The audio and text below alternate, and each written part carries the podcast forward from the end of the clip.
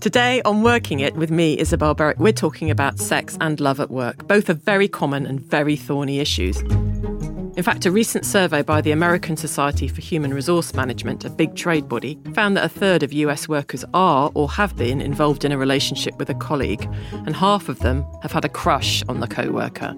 And all those figures have actually gone up during the pandemic, so maybe absence really does make the heart grow fonder.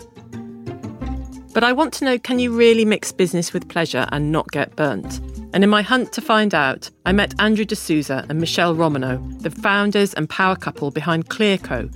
It's a lending firm that offers a sort of alternative to venture capital and conventional investment. They lend to startups without taking a stake in the company in return. And for them, their business story and love story are irreversibly entwined. So we started the company six and a half years ago together. I had moved back to Toronto. I'd lived in Silicon Valley for a few years. I moved back to Toronto and was helping a couple of different tech companies to help them raise capital. And somebody introduced me to Michele as she was raising money for her last business and we sort of hit it off. We had so many common war stories, and yeah. I think our first few dates were, you know, in different cities. It was like San Francisco, New York, Chicago, Toronto. Talking about um, experiences with board members when our companies almost fell apart.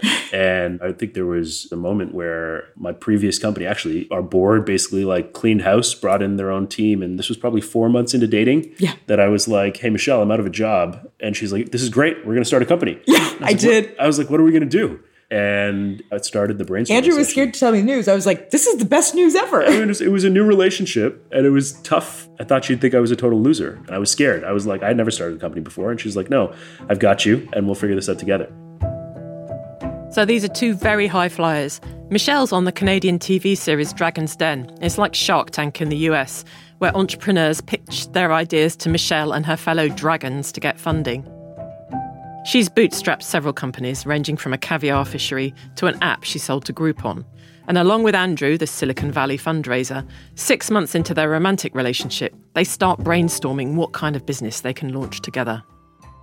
And it was actually the experience of going on Dragon's Den, seeing all these founders give up 10, 20% of their company to get the capital they needed to buy, you know, effectively their ads and their inventory. I remember, you know, coming home one night talking to Andrew, being like, why are founders using the most expensive capital in the world for something that has a fixed return?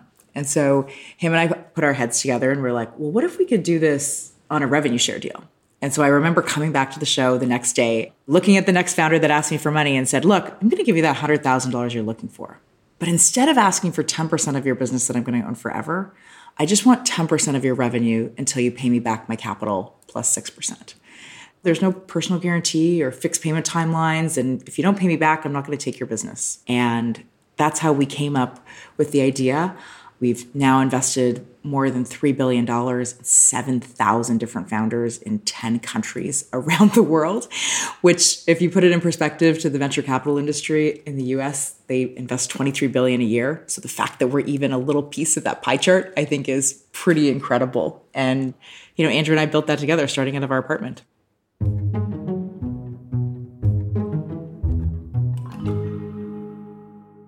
So, to talk about power couples, love, sex, everything at work, I'm joined by Emma Jacobs, my colleague, an FT features writer and a working it regular. Emma, welcome. Hi. so, listening to Andrew and Michele, I can hear that there are loads of benefits for power couples working together, you know, but essentially, for me, I think never switching off is a problem. Have you talked to people about this when you've been researching features? Yeah, definitely. People find it impossible to switch off. They're talking about it at dinner. And that's when you're still in a relationship. What happens if it kind of explodes and ends? What happens to the business then? Yeah. Although there are lots of examples of couples who've started very successful businesses. So Cisco and Eventbrite, for example, were both started by couples. And I think there's a huge section of venture capital money, which is interesting because Andrew and Michelle are running a venture capital company essentially. But there's lots of venture capitalists who like to invest in couples because they never switch off. It seems perverse, but actually, it might be a very successful model. I mean, I think some couples have made rules on not talking about things at dinner or trying to create some kind of boundaries between them. But I mean, it's inevitable that these boundaries change according to work patterns. And I guess most of us have now become colleagues of our partners because of the pandemic. We spent a lot of time at home. We're much more familiar with their work politics, the kind of boring stuff that you would overhear in an office if it was a colleague. So I think many more of us are getting introduced to this dynamic. Mm. What did you learn about your partner's work? Uh, he's a really noisy typer. You built a shed at the bottom of the garden. We did build a shed at the bottom of the garden, so yeah, I prefer it when he's in that. but I wanted to go back to the beginning of all this. Like, why do workplace romances happen? We've had a big scandal in the UK where a government minister called Matt Hancock had employed an old university friend as an advisor during the pandemic. And after 20 years of knowing each other, they got together during the pandemic. It became a big scandal. He had to resign. It was love. He couldn't do anything about it. Exactly. That's his excuse. But I guess it's the amount of time we spend with people at work that makes it a fertile place. Well, and also you sort of see a good side of them sometimes. I mean, sometimes people are obviously their worst side at work. You know, they can be petty and pathetic and not very nice people, but often you see a kind of professional, slick version. I know that I heard some manager say that he actually quite liked people having relationships because they made a real effort and sort of showed off in the early stages of the relationship. Oh, so that there's a real upside potentially. potentially. We're showing our best selves at work yeah. potential partners.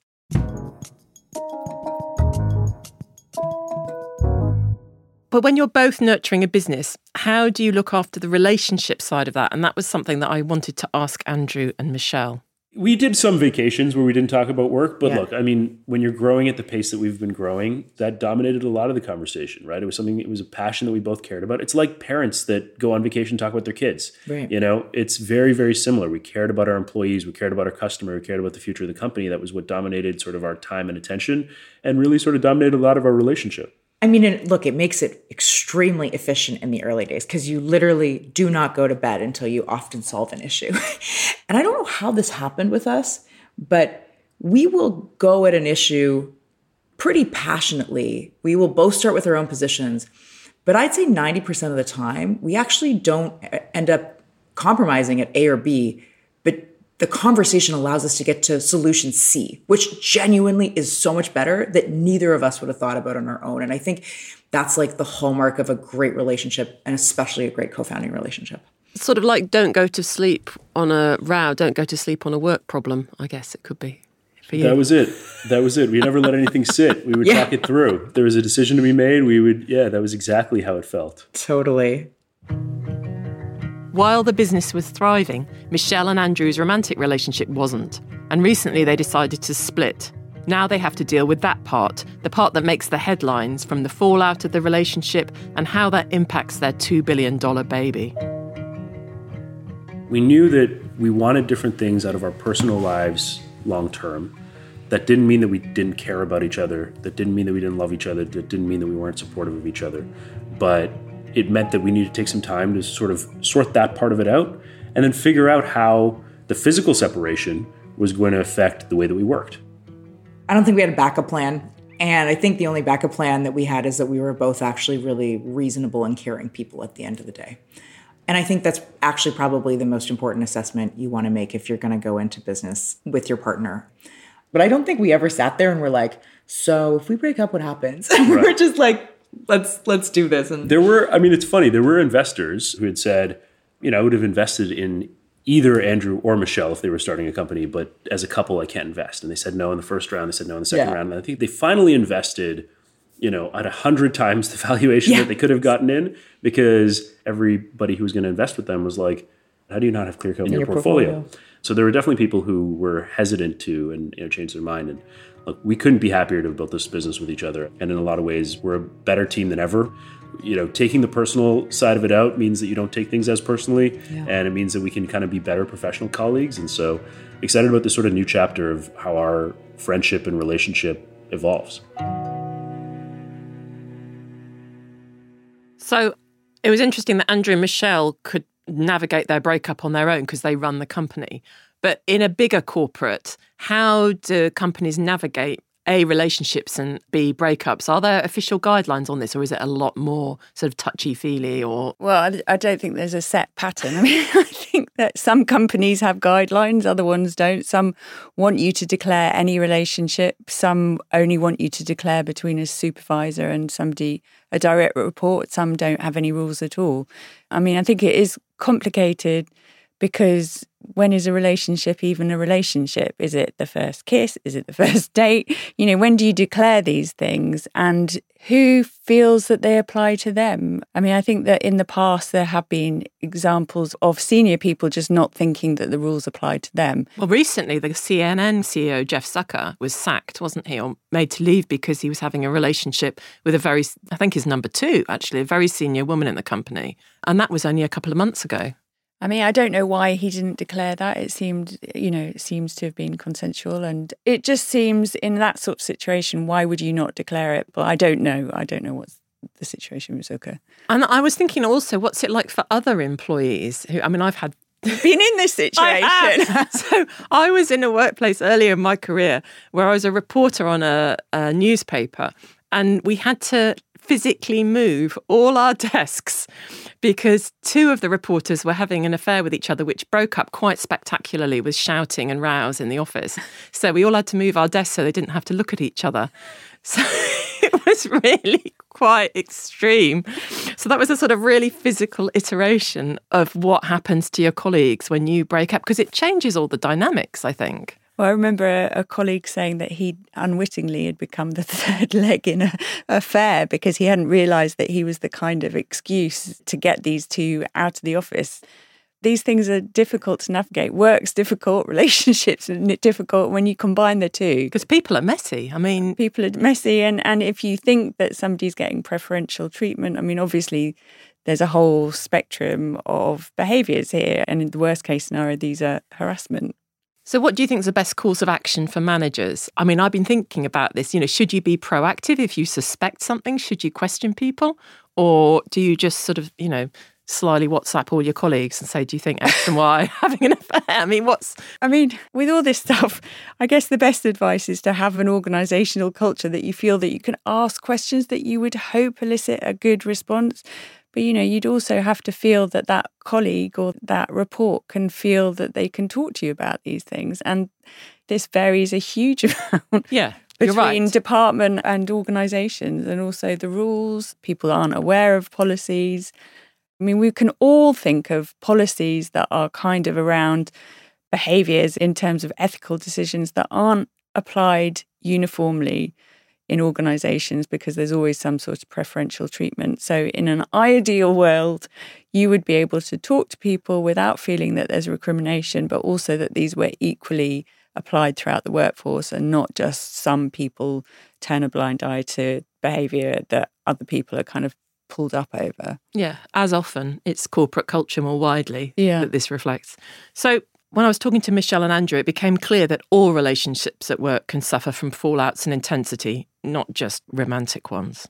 I think there's a lot of scrutiny that's put onto couples that start a business together.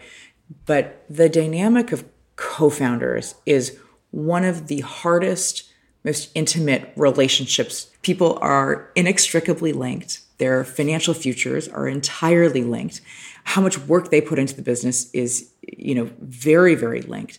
And i think the reality is is that people put a lot of pressure on couple co-founders but when co-founders fight businesses go under a lot of pressure. And so everything we know about good communication therapy all of the things that actually make for very successful relationships period are really necessary as you build that co-founding relationship because there is so many challenges that you have to work on. Then your business grows and it's not just the two of you anymore. It's you and your 500 children, which you happen to call employees that all rely on you in a very different way. And then ultimately it's about really deeply caring for your co-founder, no matter who they are. I mean, regardless of Andrew's in my personal relationship, I love him very deeply. I know exactly what makes him happy and we both want each other to be successful. And I think teams feel that. Teams feel when you want the people on your team and your co founders to succeed.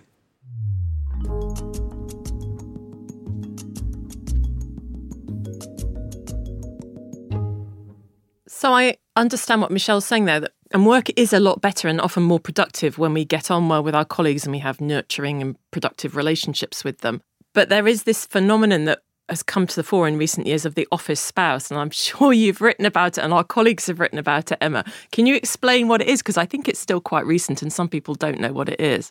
Well, I guess it's the person that you turn to as your kind of confidant, generally of the opposite sex, and someone that you turn to and air ideas, and they're your kind of natural go to person. I've never actually had one. You've had one. but we don't know if he thinks he is your spouse or not. I know people who've had several as well. Yes. So some people sort of seem to gravitate towards the office spouse relationship. what did you get out of it? I was having a very difficult time at work, and my office spouse was a very calm and very nice man who would calm me down and acted as a kind of go between between me and our mutual very difficult boss. So for me, that was a very supportive relationship, but I'm not sure what he got out of it. So I obviously gravitate towards these close relationships at work, but I know for many people, they come to work and want to keep to themselves. But I think they're missing out on a, a huge amount. Yeah, I think some people like to keep things very, very separate. And sometimes I do, and sometimes I don't. I mean, I don't even think that you're necessarily one type of person all the time. I think we could be one or the other. Yeah. Depending on what's going on in your home life or work life. And actually, when we spend so much time at work, and perhaps this is something that we've forgotten about a bit because of the pandemic, your work life can seem much more vivid to you than your home life. And there is that danger of the emotional affair, which the workplace spouse can tip over into. And in fact, there's this same American Human Resources survey said 28% of US workers have had someone they consider a work spouse. And of those workers, 26% felt romantic feelings towards that individual. I mean, I suppose what you're not doing is you're not doing the washing up. You're not liaising over the day to day of childcare. I mean, obviously, you do a lot of boring things at work, but you know, often work can be a place that you retreat to. You put nice clothes on. You make sure your hair's not greasy, or at least that's been me today. And you know, and my partner at the weekend got a much more slovenly side of me where I'm not wearing makeup.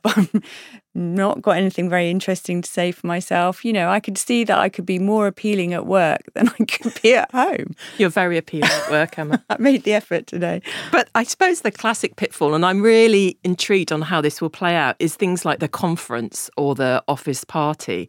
Where we've had two years away, I think people are going to go a bit crazy. The addition of alcohol and colleagues, I think there's going to be an HR bonanza. Well, I have to say that every time we kind of looked like we were opening up again, I kept getting loads of pitches from law firms saying, boom time for HR policies. You know, people are going to be so overexcited that they're just going to get drunk and cop off. I can't think of a, polite way of putting this, and just get it together with their office colleagues that they're so excited to see, and that you know, and they haven't been out, and they haven't been. I mean, I don't know. We haven't actually had parties like this yet, but I did actually stay somewhere recently that looked like it was a kind of retreat for work get togethers where people were sort of making up for lost time. And I spoke to a woman there who'd taken her team away that they hadn't really got together for two years. And she said that she, quite sensible, but her colleagues had gone to bed at seven o'clock in the morning, and you know, she was just getting up for a swim, and it was just a very kind of different dynamic. There is a lot of pent up excitement, but who knows where we'll go. Well, have you ever had a relationship in the office, Emma? Uh, have I? I think I have. Have you? Um, no. And in fact, I'm probably the worst person to talk about this because I went on holiday twice with two colleagues who turned out to have been in a relationship the whole time and I didn't notice for literally years. And I was sitting next to them all day and went on holiday with them. so, no points to me.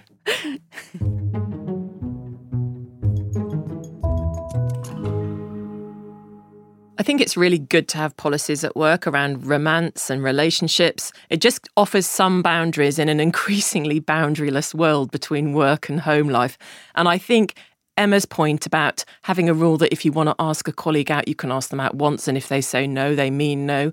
That's a really clear rule that I think could be implemented right across the board and in our lives as well.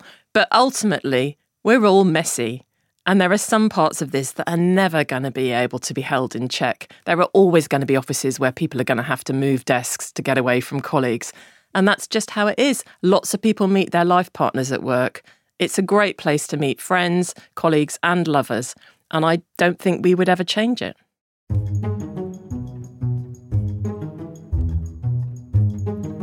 With thanks to Michele Romanow and Andrew D'Souza. And many thanks to our FT guest Emma Jacobs.